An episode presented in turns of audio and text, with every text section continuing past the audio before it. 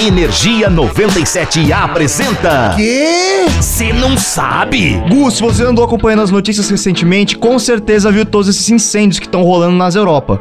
Claro, uma lástima, inclusive. Realmente, mas então, eu vi um fato interessante sobre isso que rolou lá na Irlanda. Eita, o que, que teve? Então, teve um incêndio florestal em Wicklow, e exatamente por causa dele, as chamas acabaram revelando algo muito interessante. Que seria. Uma escrita feita de pedras com os dizeres 80. Saúde! O que, que é isso? Então, pra responder isso, pequeno gafanhoto, eu vou voltar lá pra trás, na Segunda Guerra Mundial. Ok, o que, que tem?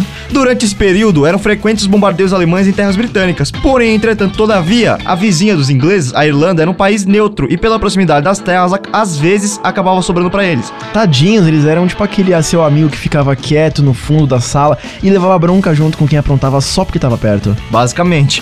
Mas então, por conta dessas confusões, os irlandeses acabaram escrevendo Erie, que é uma maneira informal de se referir ao país, como uma forma de alertar os alemães que eles estavam sobrevoando territórios neutros. E dessa forma, eles não precisavam bombardear mais além dali, não é mesmo? Exatamente. Meirevilha! Mas aí, se você curte curiosidades extremamente históricas, Porém, incrivelmente bélicas, é só ficar ligado que a gente tá sempre por aqui. eu sou o Gustavo Finias Fávaro. E eu sou o Zé ou Constantino, e nós somos do Cê Não Sabe. Eire! Tá vindo bomba? Pra dançar isso aqui é bomba. Energia 97 apresentou.